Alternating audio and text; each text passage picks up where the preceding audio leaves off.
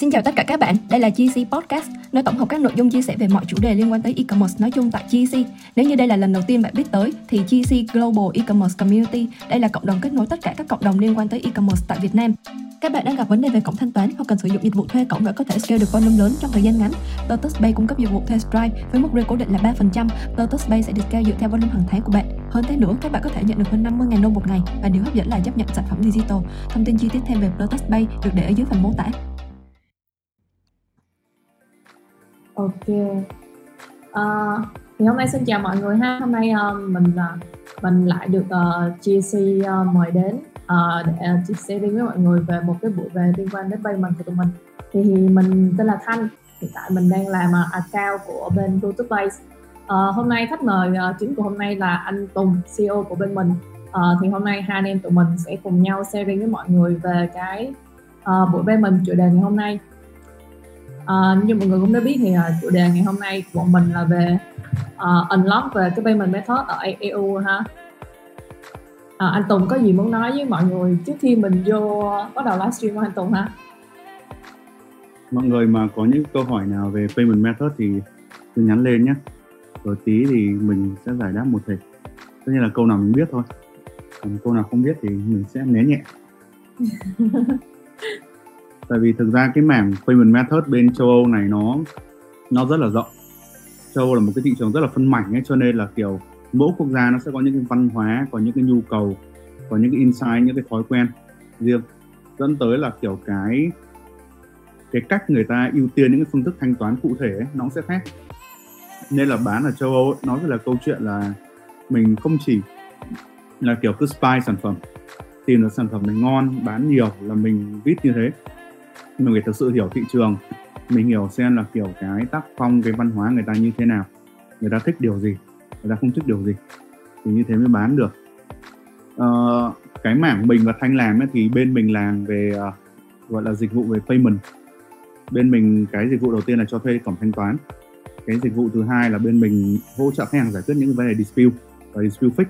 Còn cái thứ ba chính nó sẽ là unhold service thì ví dụ bạn nào mà kiểu bị hâu tiền nhiều thì có thể liên hệ mình với thanh thì bên mình sẽ hỗ trợ các bạn tư vấn các bạn để tìm được những cái giải pháp phù hợp nhất. Ngoài ra thì uh, bên bên mình cũng làm cái khóa học. Khóa học thì uh, đợt trước là cũng có làm một cái khóa học trong uh, Sài Gòn rồi. Tên là Payment for Global E-commerce. Thì sắp tới cuối tháng 4 sẽ làm thêm một cái nữa ở ngoài Hà Nội. Thì cái khóa này thì bên mình khá là may mắn. Được uh, bạn Alex Phototop bạn ấy là một cái bạn e-commerce trên thế giới mà mình nghĩ cũng khá là nổi tiếng thì bạn ấy cũng có trao đổi để bạn ấy muốn sử dụng cái khóa học đấy, để đưa vào cái khóa học mastermind bạn ấy. Thì cũng nhờ cái ờ, cái mối quan hệ đấy thì mình mới tiếp xúc được rất nhiều, rất là nhiều khách hàng và rất là nhiều những cái người bán hàng với những cái số lượng rất là lớn ở bên nước ngoài.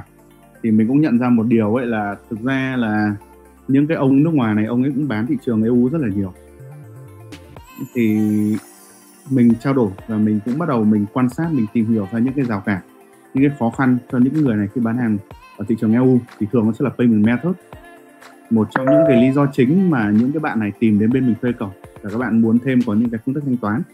Ví dụ như Klarna hay là một số bạn cũng hứng thú về Molly đó.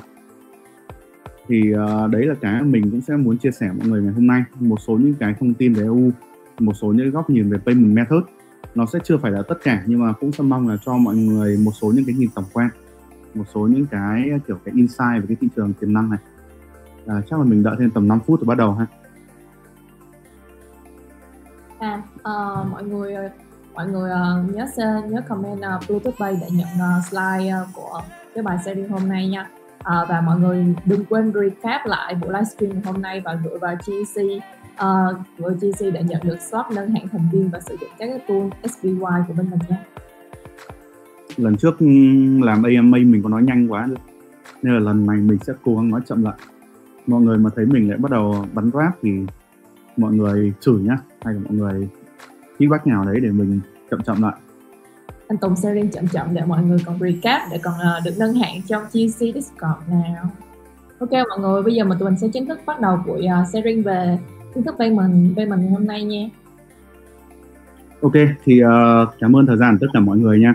Thì giới thiệu lại, mình và Thanh là đến từ team Pro to Pay thì uh, cái mảng chính của mình làm là làm những cái dịch vụ liên quan đến cổng thanh toán chủ yếu là về cho thuê cổng thanh toán giải quyết dispute và những cái vấn đề mà anh em thâu tiền còn cái buổi chia sẻ ngày hôm nay ấy, thì cái mà mình muốn chia sẻ chính ấy là về những cái phương thức thanh toán ở châu Âu thì uh, mình có nhận ra một cái điều ấy, khi mà mình làm việc với khách hàng nước ngoài và ở trong những cộng đồng của bạn Alex Veratov ấy đấy là có rất là nhiều người nước ngoài người ta đang bán ở thị trường châu Âu rồi. Nhưng mà cái mảng châu Âu ở thị trường Việt Nam ấy cũng đang bắt đầu có những người bắt đầu bán dần. Nhưng mà đâu đấy thì thị trường châu Âu vẫn là một cái thị trường mà có rất là nhiều dấu hỏi có rất là nhiều những cái vấn đề mà mọi người chưa biết giải quyết và tiếp cận nó như thế nào. Thì mình sẽ chia sẻ một số những cái góc nhìn của mình. Và hôm nay sẽ chủ, chủ yếu là chia sẻ ở cái khía cạnh là về payment method thì uh, đầu tiên khi mà mọi người làm trong e-commerce ấy, thì chắc mọi người sẽ nhận ra một điều là e-commerce nó thay đổi rất là nhanh. Ví dụ kể cả những cái mô hình về dropshipping hay là POD thì nó cũng chỉ có tầm khoảng mấy năm đổ lại đây thôi và nó lên rất là nhanh. Thường thời gian đầu sẽ là làm nó có bớt khó khăn nó có hạn chế những khó khăn hơn cho mọi người. Nhưng mà càng về sau ấy thì khi mà thị trường bắt đầu bão hòa ấy cạnh tranh tăng cao bán hàng trở nên khó hơn rất là nhiều. Và tất cả những người như commerce cũng thế rồi anh em dần dần là chuyển qua private label làm OEM rất là nhiều những hình thức khác nhau hay là Amazon Fc thì cũng tương tự với thị trường Mỹ cũng như vậy. Thị trường Mỹ thì có rất là nhiều chính sách để hỗ trợ e-commerce từ kiểu xây dựng công ty rồi kiểu mở banh rồi tất cả mọi thứ. Thì làm ở Mỹ nó dễ hơn cho những cái người gọi là kiểu những người à, foreigner như mình nghĩa là những người nước ngoài như mình ấy. Nhưng mà điều đấy cũng sẽ dẫn tới là bởi vì dễ như vậy ấy, thì rào cản cho e-com seller sẽ thấp và sẽ dẫn tới là cạnh tranh rất là cao. Cái thị trường thì nó vẫn là như vậy nó vẫn phát triển nhưng mà khi mà càng ngày càng cạnh tranh nhiều ấy thì cái khả năng mình có thể kiểu scale up mình bán trên đấy ấy, nó sẽ khó hơn rất là nhiều. Lúc ấy nó sẽ yêu cầu cái kỹ năng và kiến thức của mình nó phải tăng hơn rất là nhiều. Thì lúc đấy sẽ có một cái giải pháp là anh em sẽ bắt đầu đi tìm những thị trường mới. Có những người bắt đầu kiểu tìm kiếm những cái thị trường gần thì có thể là Đông Nam Á. Còn xa hơn thì mọi người có thể một số người tìm hiểu những thị trường như kiểu Brazil hay là kiểu chủ yếu nhất đấy vẫn là thị trường EU thị trường EU đấy nó không phải là mới nhưng mà nó có rất là nhiều tiềm năng. Tiềm năng ở đây cũng một phần là đến từ những cái rào cản của nó. Khi mà muốn bán ở EU ấy, sẽ có rất là nhiều rào cản. Ví dụ đầu tiên về ngôn ngữ chẳng EU nó có rất là nhiều quốc gia và mỗi một quốc gia đều có ngôn ngữ khác nhau. Người ta không nói tiếng Anh nhiều và nhiều lúc kẻ người ta nói được người ta không thích nói tiếng Anh nhiều. Có những vấn đề vận chuyển thuế và VAT rồi kể cả những cái local payment method thì đấy đều là những cái vấn đề mà khi mà bạn muốn bán hàng ở EU thì bạn sẽ phải đối mặt. Thì hôm nay mình sẽ nói chủ yếu là về à, payment method nha. Cái thứ nhất thì à, nói về tiềm năng thị trường châu Âu đi. Thì đầu tiên ấy, mọi người cứ cân nhắc thử tới số dân ở châu Âu. Châu Âu, ví dụ theo cái dự đoán đây cái forecast đây thì châu Âu vào năm 2022 này thì có gần 600 triệu dân, có GDP là hơn 20.000 tỷ đô la trong đấy thì có 91% là sử dụng internet.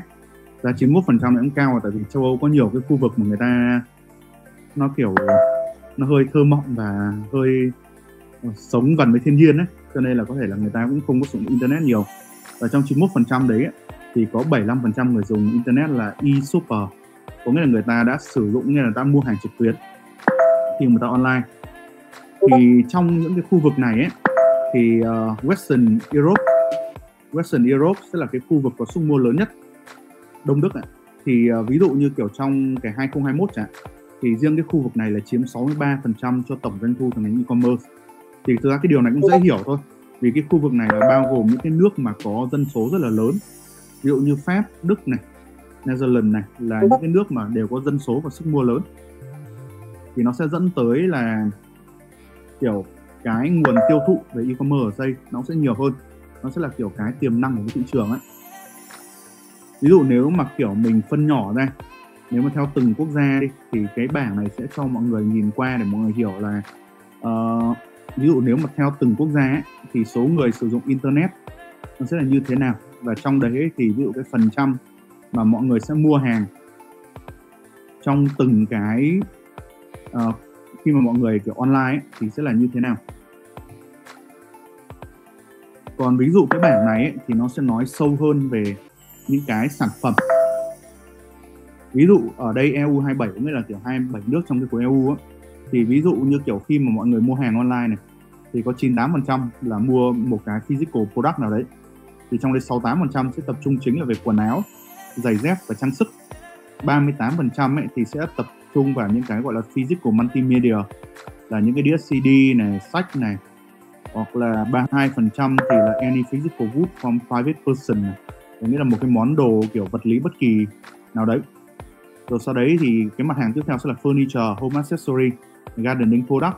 Thì thực ra những cái thông tin này ấy, nó sẽ là một cái insight nhỏ nhỏ để mọi người có thể biết là đâu sẽ là những cái đồ mà những cái người trong phố châu Âu thì người ta thường ưu tiên người ta mua khi mà người ta kiểu mua hàng online đối ví dụ về cosmetic rồi beauty or wellness product này rồi sau đó đồ thể thao này computer các thứ.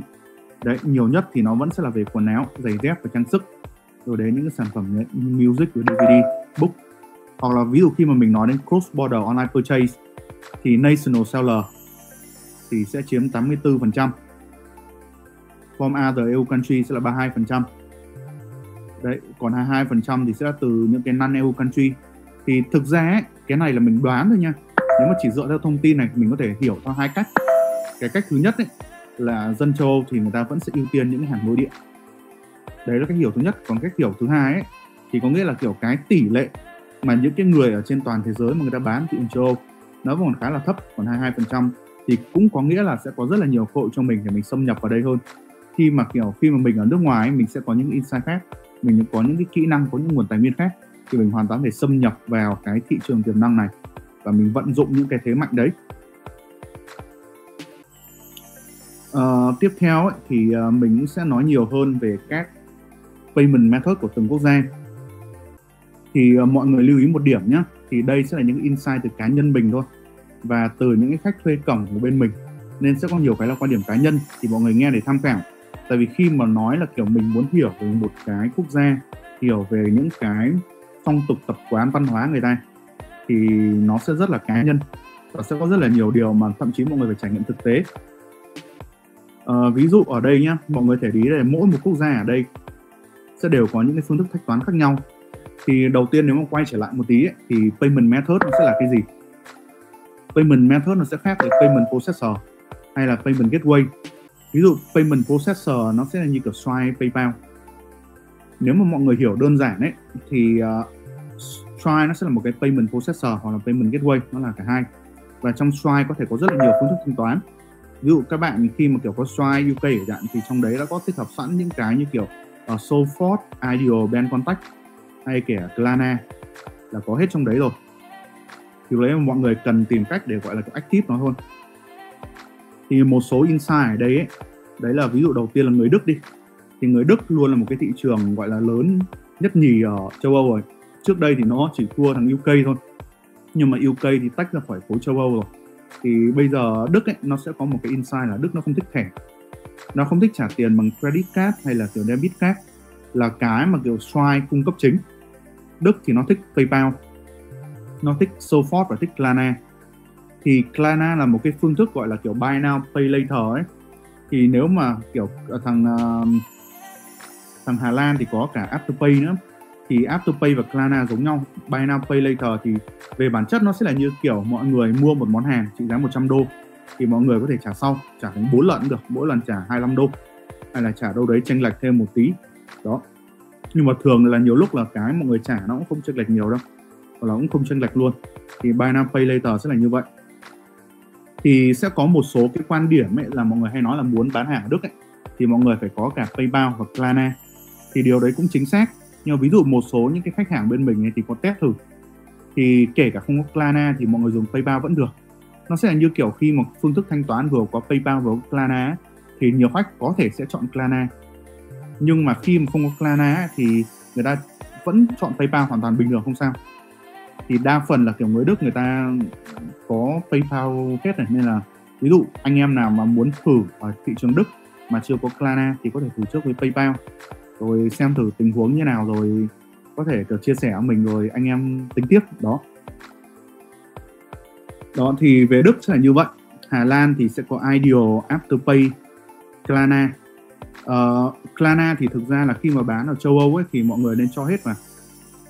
uh, Đức sẽ là cái nước sử dụng đâu đấy sẽ là nhiều nhất nhưng mà những cái quốc gia khác ấy, thì Klarna cũng là một cái phương thức thanh toán rất là phổ biến. Afterpay uh, à, Afterpay thì cũng giống Klarna rồi còn ví dụ Ideal ấy ideal thì nó sẽ là một cái hình thức kiểu bank redirect nó sẽ là kiểu khi mà khách hàng trả tiền trên payment method ấy thì khi khách hàng ấn vào thanh toán thì khách hàng sẽ phải điền cái IBAN nó sẽ giống như kiểu một cái gọi là kiểu dạng bank transfer ấy. thì mọi người cứ hiểu như thế cho dễ đó thì um, đợi tí đã bắt đầu bắn này.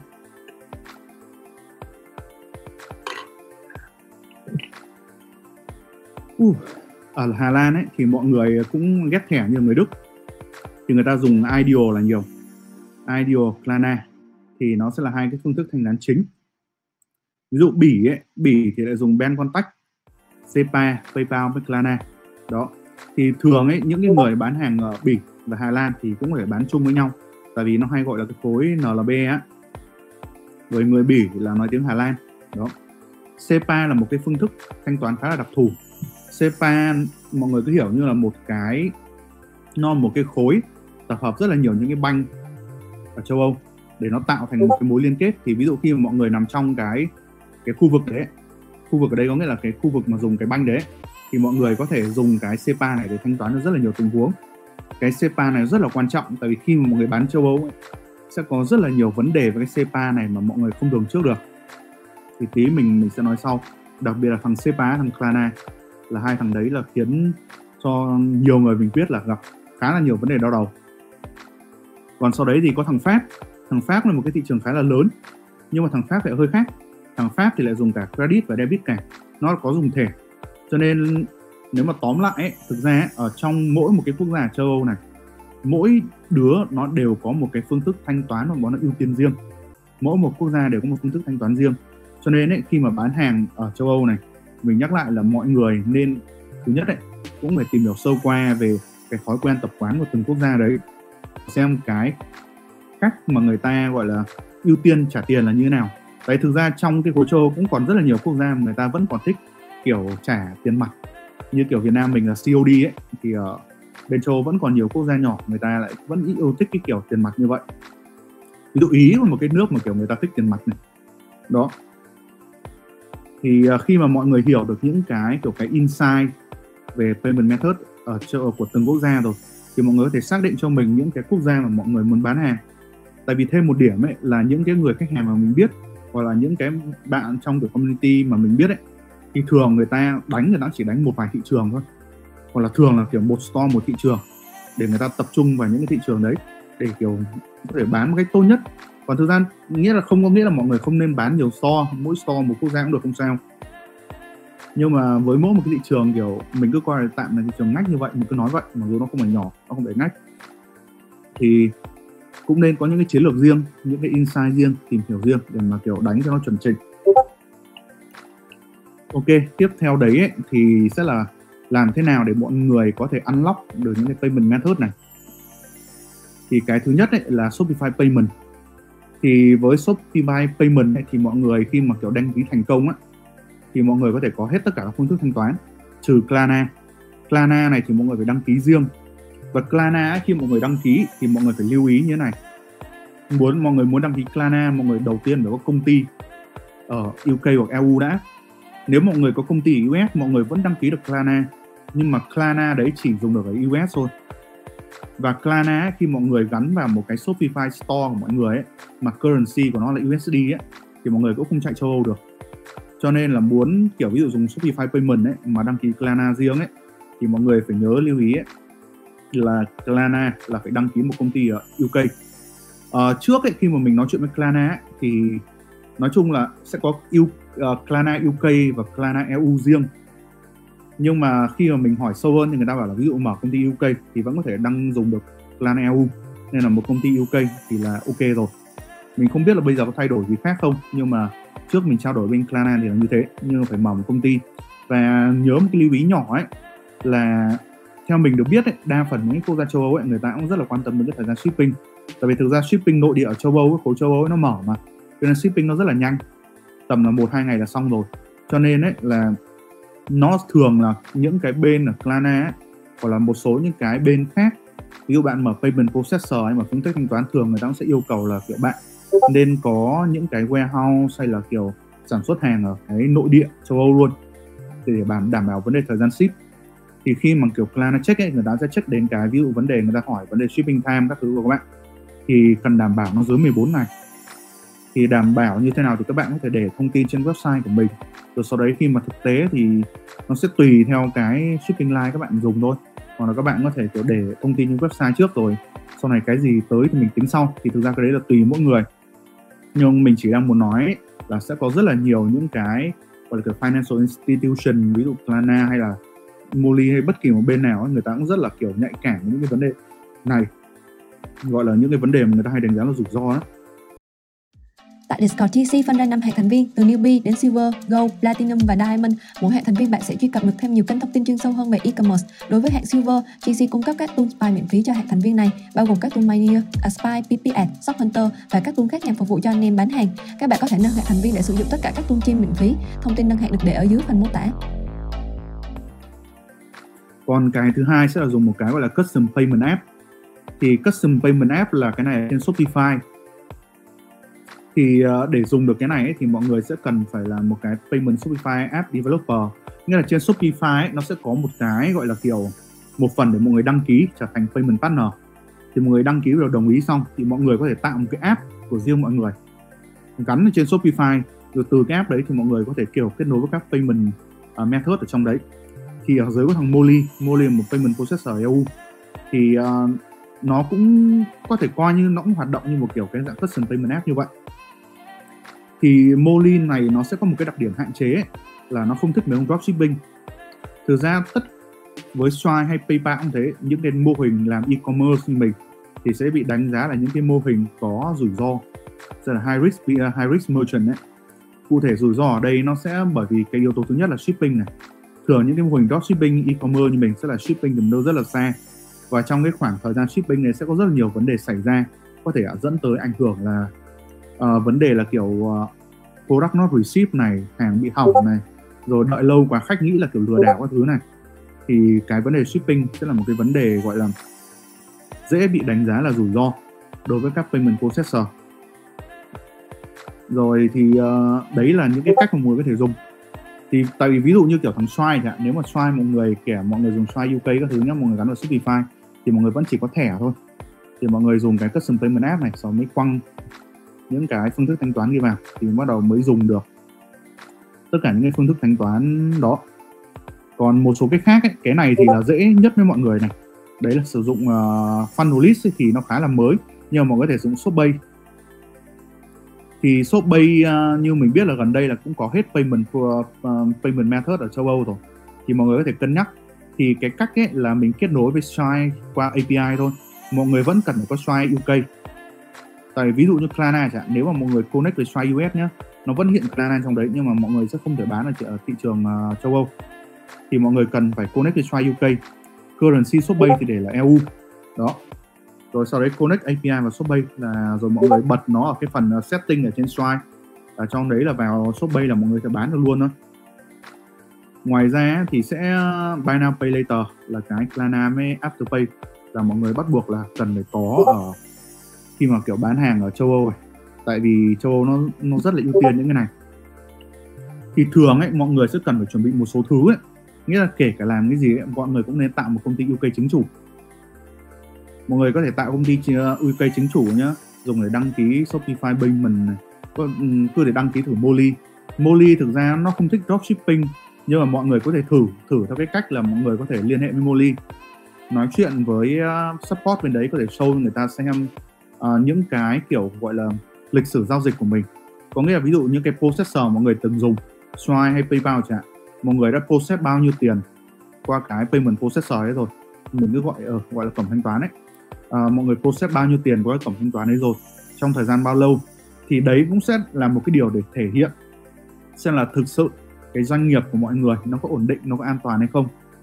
À, một cái mindset của mình ấy khi mà mình làm việc cái payment processor ấy thì với mình cái mối quan hệ giữa payment processor và merchant như mình chẳng thì nó sẽ là mối quan hệ gọi là kiểu B2B, business to business. Thì cái mà cả hai bên quan tâm đều là lợi ích và rủi ro. Thì với payment processor người ta nhận tiền của mình là qua những cái phí mà mình đóng cho người ta. Thì đấy sẽ là cái lợi ích cho người ta. Nếu mà mình process nhiều tiền qua cái payment processor qua cái cổng thanh toán của người ta thì đâu đấy có nghĩa là mình đang đem lại nhiều lợi ích cho người ta hơn thì đấy sẽ là cái yếu tố để người ta cân nhắc xem là ok với cái rủi ro của mày ví dụ như mày làm dropshipping chẳng hạn. Nhưng mà với cái lượng volume mày đem về cho bên tao như vậy thì có đáng để hai bên hợp tác với nhau hay không? Thì đấy sẽ là cái yếu tố mà mình cần phải chứng tỏ bản thân mình. Với những cái bên payment processor nó khó tính một tí như bên Molly chẳng hạn. Đó rồi uh, quay trở lại khi mọi người tạo công ty UK xong mọi người đăng ký hết tất cả những cái thông tin VAT các thứ xong ấy thì mọi người sẽ tạo một cái banh. Thì banh ở đây là mọi người nên tạo Wise thì thường có ba cái loại banh ở châu Âu ấy mà mọi người có thể cân nhắc. Đấy là Wise, Revolut, Revolut và N26 thì trong đấy thằng Revolut thằng lớn nhất nhưng mà Wise sẽ là thằng dễ nhất để làm. Wise thì mọi người có là kiểu foreigner mọi người là người nước ngoài mọi người vẫn tạo được thoải mái. Một mình tạo cũng được chả cần ai hỗ trợ các thứ đâu. Tại vì thông tin các thứ trên đấy thì nó khá là dễ và kiểu gọi là straightforward ấy có nghĩa là nó rất là thẳng ấy. Mọi người điền thông tin các thứ bla bla là kiểu xong thôi. Thằng Revolut thì nó hơi khó một tí. Tại vì trên website nó sẽ không có ghi là kiểu uh, support for renewal thì cái cách mà một số người chia sẻ với mình để mọi mọi người có thể like vào cái đấy là mọi người vẫn trao đổi với support thôi. Tại vì sẽ có những các bạn support như kiểu các bạn ơ cao các bạn sale ấy. Thì nếu mà làm việc trực tiếp với những bạn đấy thì có khả năng là những cái bạn đấy sẽ hỗ trợ mình gọi là kiểu có những cái cách riêng hay như nào đấy. Có thể vẫn có tạo được tài khoản mặc dù mình sẽ là kiểu một cái foreign owner. Những cái mình chia sẻ các bạn đều là những cái hướng gọi là kiểu mình đăng ký chính chủ nha. Tại vì mình sẽ không có gọi là kiểu ưu tiên cái vấn đề là kiểu mua mua tài khoản.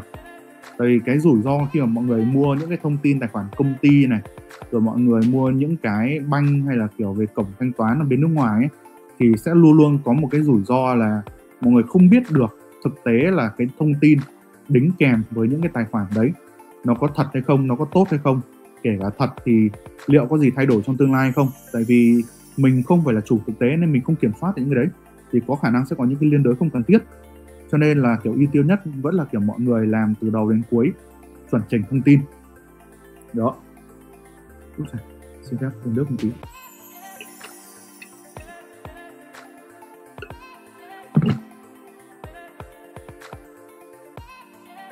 Ờ, uh, N26 ấy, thì mình uh, mình không có rõ nhưng mà chưa có dùng. Nhưng mà N26 thì uh, thấy mọi người cũng bảo là N26 thì rút khỏi UK rồi nên mà mọi người muốn làm N26 thì như cũng phải tạo công ty bên EU thì đấy là một cái mà mọi người lưu ý. Ok tiếp theo thì mình sẽ nói một số những trải nghiệm cá nhân của mình và của khách hàng của mình khi làm với một số những cái phương thức thanh toán đặc thù. Ví dụ như kiểu Klarna chẳng Klarna SEPA là những cái phương thức thanh toán mà mọi người nên để ý ở đây ấy, ví dụ như mọi người sử dụng Stripe đi hoặc thực ra tất cả những cái payment processor khác ấy, thì thường payment processor ấy nó sẽ là dưới card network. Card network ở đây nó sẽ như kiểu ví dụ Visa Mastercard ấy. Thì khi mà ở dưới cái card network như vậy ấy thì nó sẽ quản lý rủi ro mình bằng cách nào? Nó sẽ quản lý rủi ro của mình qua cái tỷ lệ dispute và số lượng dispute. Uh, bên banh và bên card network hay gọi là chặt bách ấy nhưng mà ví dụ PayPal nó gọi là dispute rate và dispute activity thì nó sẽ hơi khác như vậy. Nhưng về nguyên tắc thì nó vẫn giống nhau. Thường là sẽ có ba thường là có ba cái yếu tố mà các card network người ta quan trọng nhất. Cái thứ nhất ấy là số lượng dispute trắng bách. Cái thứ hai là tỷ lệ tỷ lệ dispute trắng bách. Còn cái thứ ba ấy, sẽ là volume của số lượng à, fraudulent transaction. Nghĩa là những cái giao dịch mà đâu đấy như kiểu scam ấy thì à, dispute nó hay có lý do là fraudulent ấy thì đấy sẽ là ba cái mà người ta quan tâm nhất. Thì quay trở lại khi mà mọi người bán trên Stripe ấy, thì nhiều lúc mọi người có thể sẽ lưu ý thấy một điểm ấy. Uh, những cái người anh em nào mà bán ở EU rồi thì có thể sẽ để ý điểm này. Đấy là khi mà mọi người để ý cái tỷ lệ dispute. Nhiều lúc mọi người có thể thấy cái số lượng dispute thực tế mọi người mà mọi người phải trả lời các thứ ấy nó lên tới 50 60 cái. Nhưng mà ở trên cái bảng dashboard của Stripe ấy nó lại chỉ hiện lên có tầm 10 15 cái thì lý do là tại vì sao tại vì nhá, khi mà bán ở châu Âu chẳng khi mà mọi người bật tất cả các phương thức thanh toán trên Stripe thì cái tỷ lệ dispute bên ngoài ấy, nó sẽ chỉ tính cái tỷ lệ dispute mà được trả qua card qua Visa, Mastercard, qua uh, American Express hay bất kỳ cái thể loại thẻ gì thôi. Còn tất cả những cái dispute qua những phương thức thanh toán khác, ví dụ như kiểu Klarna, qua kiểu SEPA ấy, thì sẽ không có được tính vào. Thì đấy là một cái điểm mọi người lưu ý, không được tính vào ấy, không có nghĩa là nó không gây ảnh hưởng cho mọi người. tại vì thực ra dispute nó sẽ đều gây một khi có một cái trá bách xảy ra thì nó sẽ tạo ra một cái tổn thất về chi phí cho tất cả những bên tham gia. Thường thì những cái ông ở trên sẽ đẩy xuống những cái merchant ở dưới như mình nhưng mà nó sẽ đều là một cái mức để mọi người đánh giá rủi ro. Cho nên đấy sẽ là thời điểm mà nhiều lúc mình như cá nhân mình ấy thì khi mà kiểu uh, với những người mà kiểu bán hàng ở bên châu Âu thì mình thường sẽ hay khuyên người ta là kiểu phải để ý cả những cái dispute đến từ những cái nguồn khác như Klarna hay SEPA nữa. SEPA là một cái ông nó nó khá là ngược đời nó khá là ảo. Đầu tiên là về cái dispute fee nhá. Dispute fee nếu mà nói Stripe UK nhá ở thời điểm hiện tại thì với uh, những cái dispute qua thẻ thì vẫn là bị mất 15 pound này. Nhưng mà dispute qua SEPA là mất 7 pound. Klarna thì không mất đồng nào. Nhưng mà cái đấy thì cũng chưa nó còn nhiều cái thiệt hại khác còn cái phí đấy chỉ là một phần thôi. Quay trở lại công SEPA nhé thì ông SEPA là một ông rất là đặc thù. SEPA ấy, là nó sẽ có một cái chính sách ấy là khách hàng có quyền dispute không cần nghĩa là no question asked ấy, có nghĩa là không ai hỏi gì cứ dispute là dispute được. Mà dispute xong là mình không thể cãi được. Dispute trên xoài mình là mình sẽ thấy là auto thua luôn. Là mình không thể làm được cái gì với trường hợp đấy luôn. Thì đấy là một cái mà mình thấy kiểu khá là rủi ro. Tại vì thực tế mà nói nếu mà mọi người để ý nhá nếu mà mọi người phân tích những cái số lượng dispute trên cổng của mọi người thì mình nghĩ đa phần mọi người sẽ thấy một cái điểm chung là ba cái lý do gây dispute nhiều nhất. Nó sẽ là fraudulent này ờ, uh, product not received này product not described thì hai cái yếu tố về sản phẩm thì nó sẽ liên quan đến cái thời gian shipping và chất lượng sản phẩm mình rồi. Nhưng mà cái fraudulent kia thì nó sẽ liên quan tới rất là một cái yếu tố rất là quan trọng đấy là kiểu scam.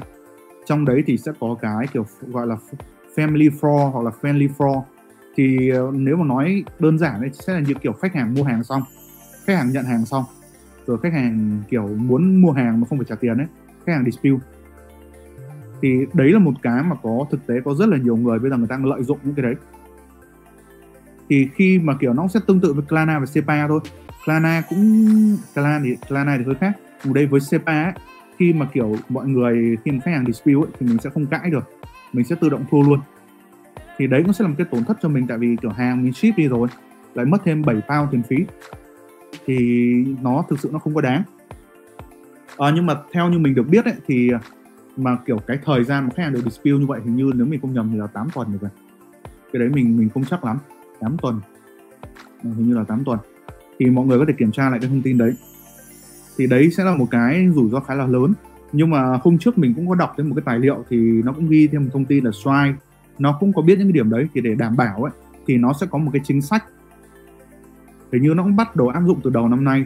Đấy là ví dụ ấy khách hàng nào mà kiểu ví dụ chặt bách hay số lượng dispute quá ba cái mà chả có SEPA ấy, thì người ta sẽ tạm thời gọi là kiểu gọi là tạm dừng những cái giao dịch của cái khách hàng đấy để tránh cái trường hợp gọi là kiểu khách hàng thì gọi là kiểu vận dụng exploit cái hệ thống đó thì đấy là một cái điểm mà kiểu mọi người để ý thêm.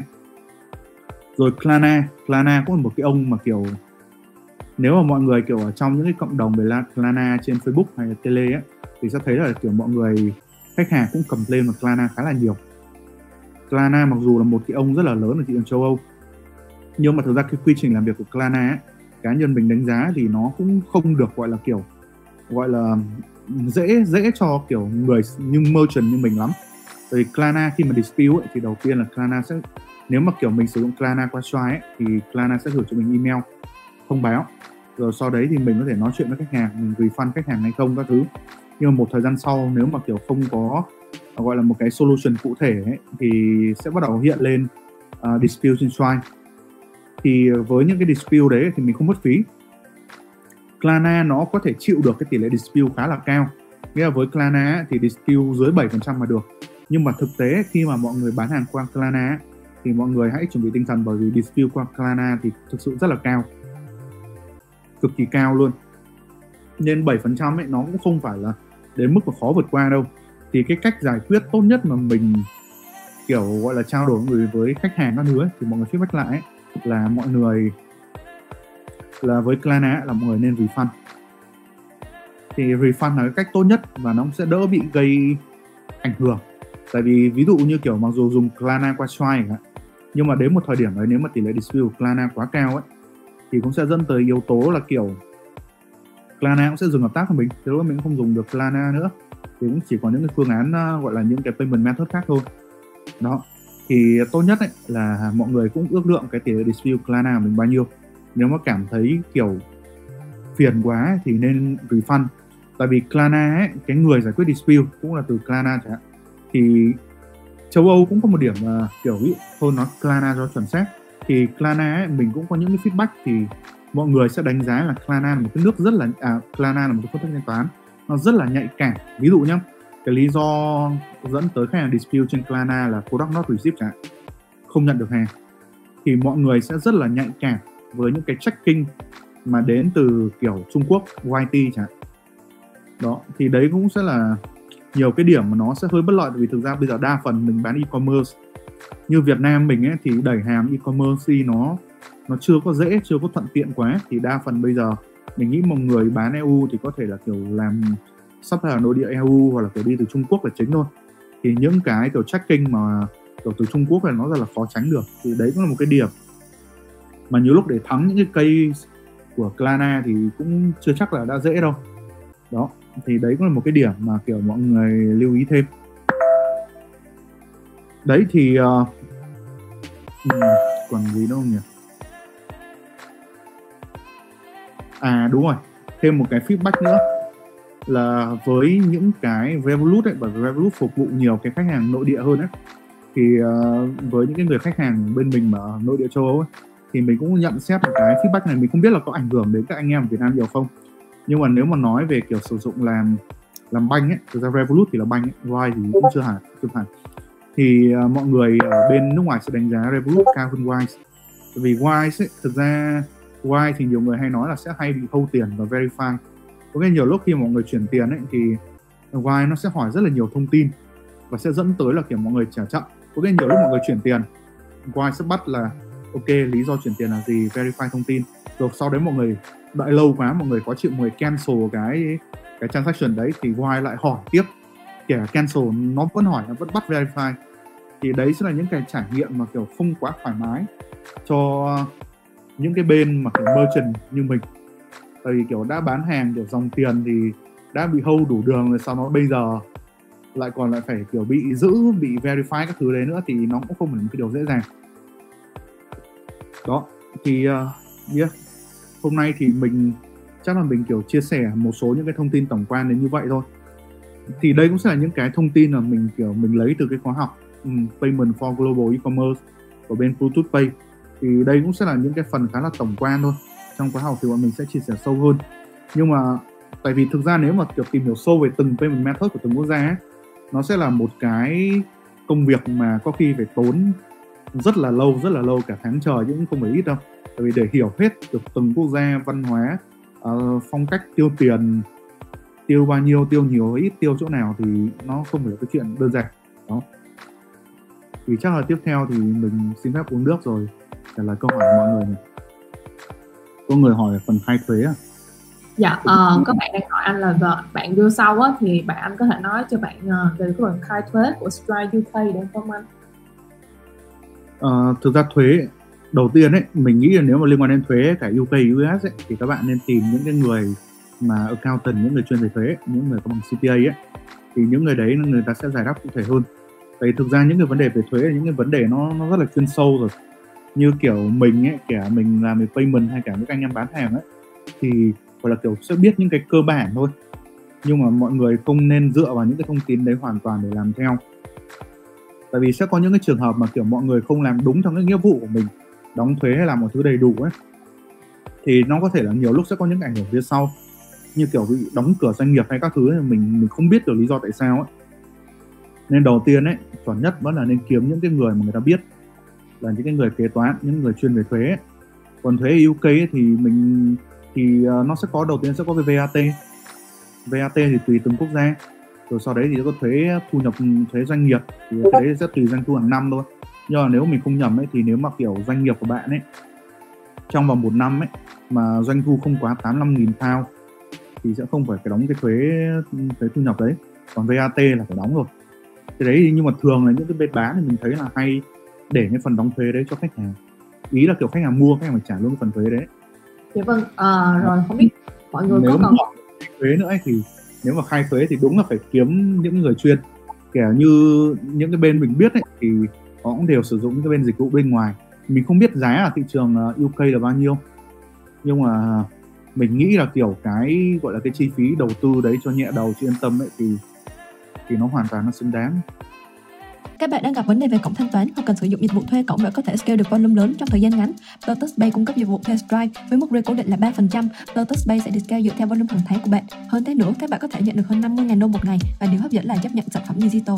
Thông tin chi tiết thêm về Lotus Pay được để ở dưới phần mô tả. à uh, có có bạn hỏi câu hỏi uh, trong uh, cái phần điều phong lúc trước uh, là uh, mình muốn đăng ký cộng payment method thì mình cần những gì anh ha cổng ở đây thì chắc là mọi người nói về Stripe đúng không? dạ chắc vậy Stripe nó sẽ là payment processor, payment gateway. Thì trong Stripe nó tích hợp nhiều cái payment method. Đó thì mình cũng phân biệt như thế. Tại mọi người hiểu cái đấy đúng ấy thì sau này khi mà mọi người tiếp xúc với bất kỳ kiến thức gì liên quan đến cái phần payment ấy mọi người cũng sẽ dễ hơn. Dễ để hiểu và dễ để làm hơn. Còn cái quy trình đăng ký ấy, thì thực ra US và UK nó giống nhau giống nhau ở các bước thôi. Đầu tiên là mọi người cần một công ty ví dụ UK thì mọi người sẽ cần một công ty ở UK thì công ty UK ấy, mọi người có thể mở qua là Launches Launches nó sẽ tầm khoảng uh, trăm mấy trăm mấy đô ấy Launches đợi đợi mình tí để mình xem luôn. À, đây Launches thì nó có cái phần uh, uh, Advanced Package này cho Starter Pack.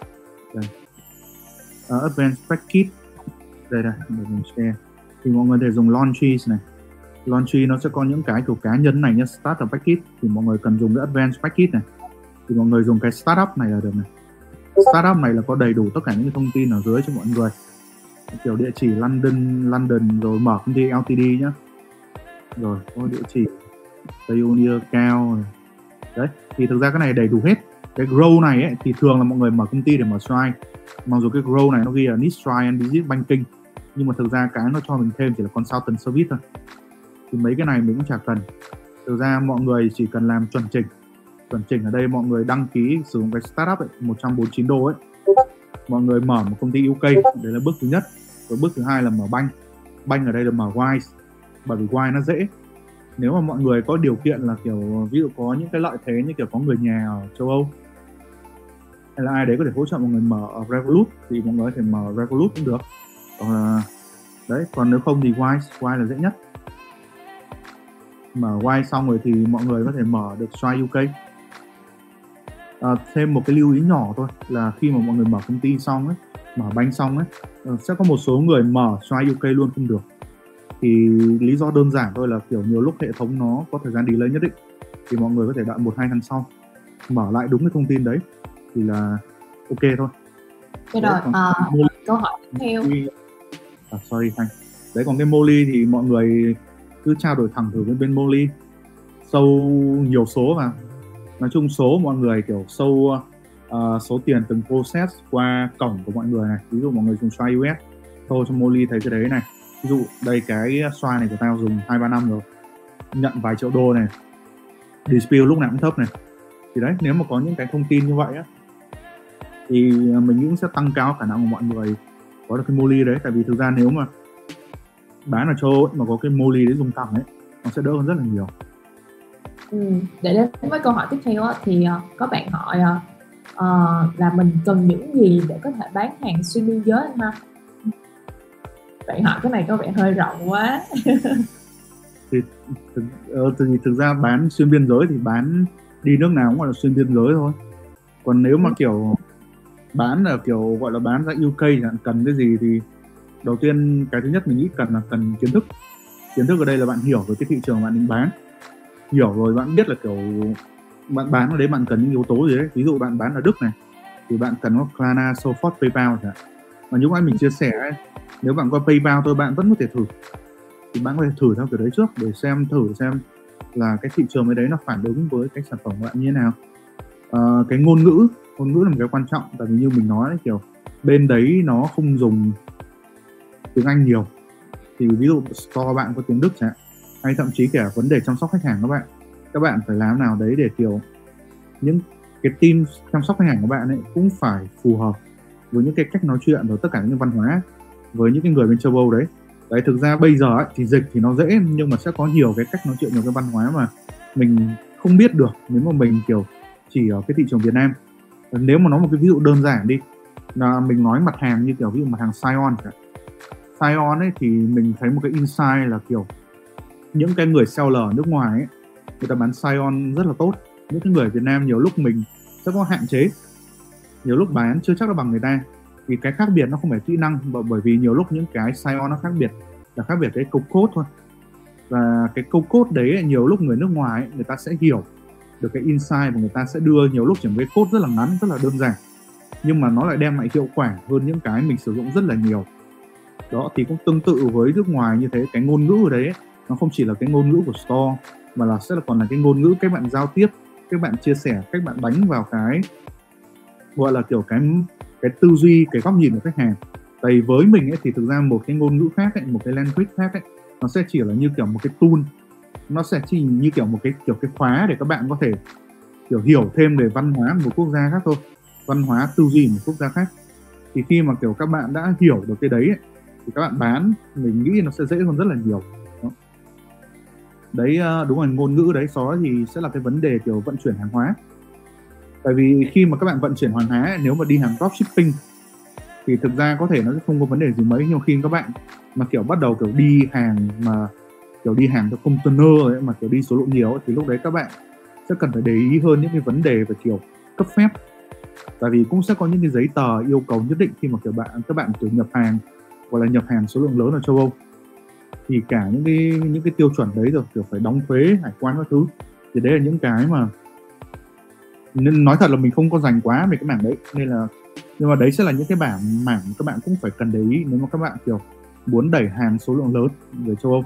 Nói chung là tụi mình vẫn cần phải có những kiến thức uh, hiểu biết nhất định về cái thị trường mà mình muốn đánh vào.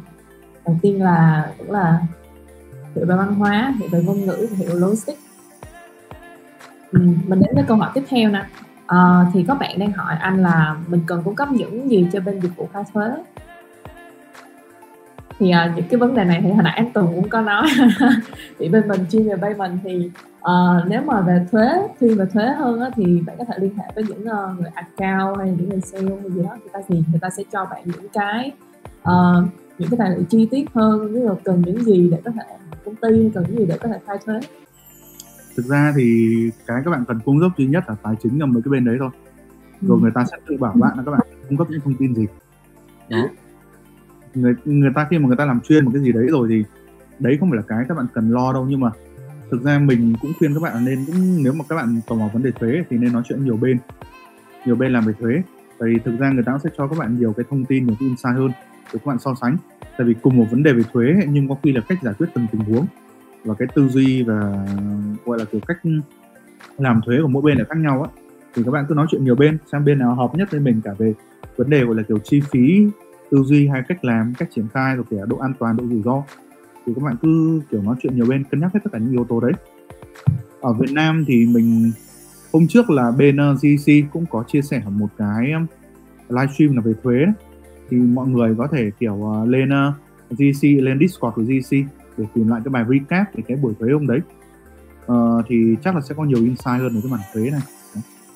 Rồi cảm ơn anh Tùng rất là nhiều. Uh, có bạn hỏi là uh, bank nào payment cho cả châu Âu mà hỗ trợ Việt Nam đăng ký?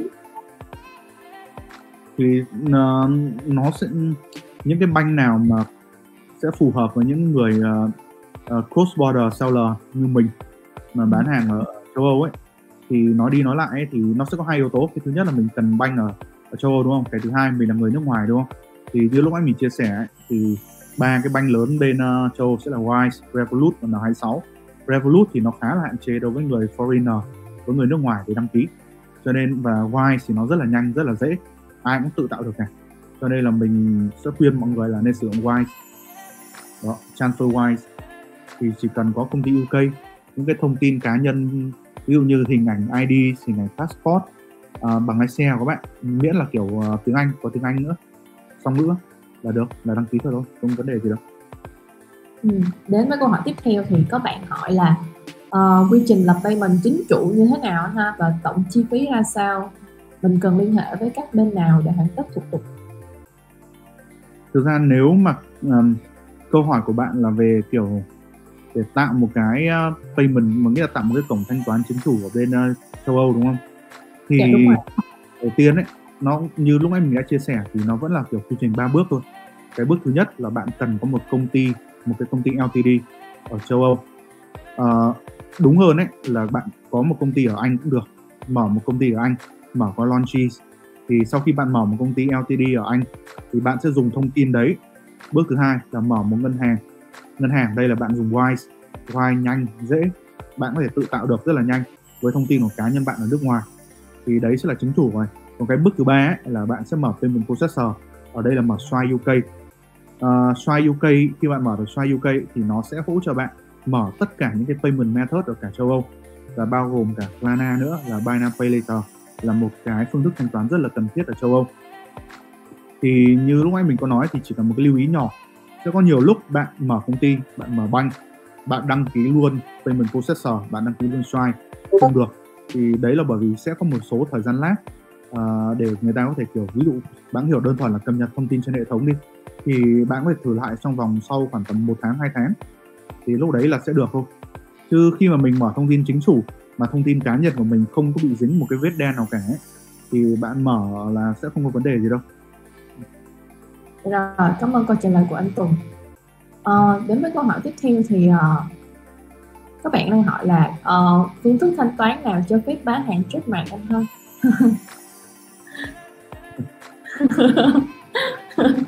Thì uh, phương thức thanh toán cho bán hàng trên mạng thì thực ra về bản chất thì phương thức thanh toán nào cũng cho bán hàng trên mạng được thôi.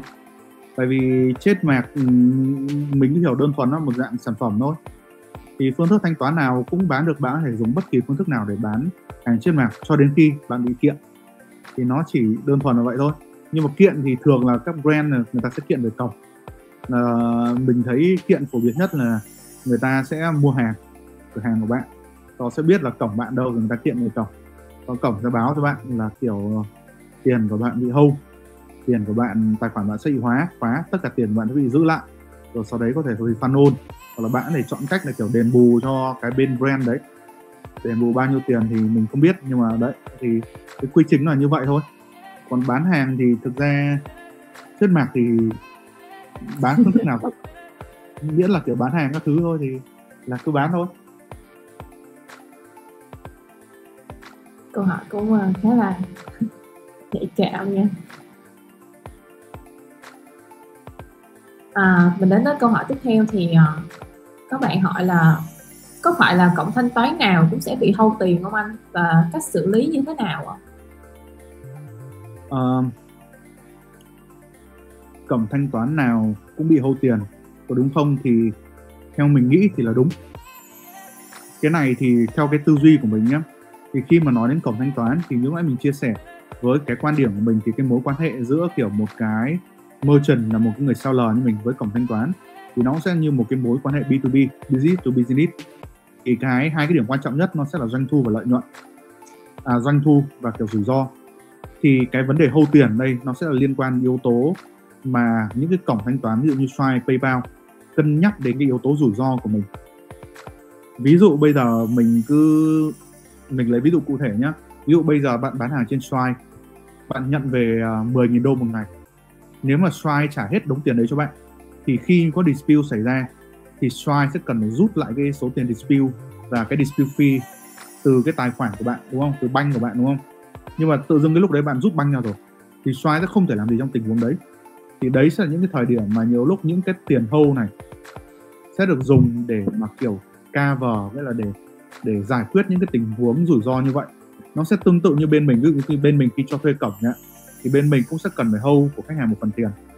Thì cái phần tiền đấy ấy, về sau sẽ trả lại khách hoàn toàn. Nhưng mà trong trường hợp mà kiểu hai bên không hợp tác nữa thì cái số đấy nó sẽ được dùng để gọi là cover những cái trường hợp dispute.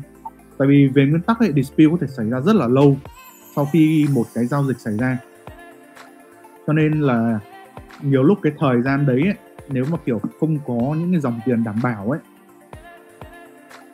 thì đấy là rủi ro mà kiểu cái bên payment processor là bên Stripe, PayPal phải chịu thì cái cách để giảm hâu đấy là nhiều lúc mình phải chứng tỏ cho bên đấy là, thứ nhất là mình an toàn.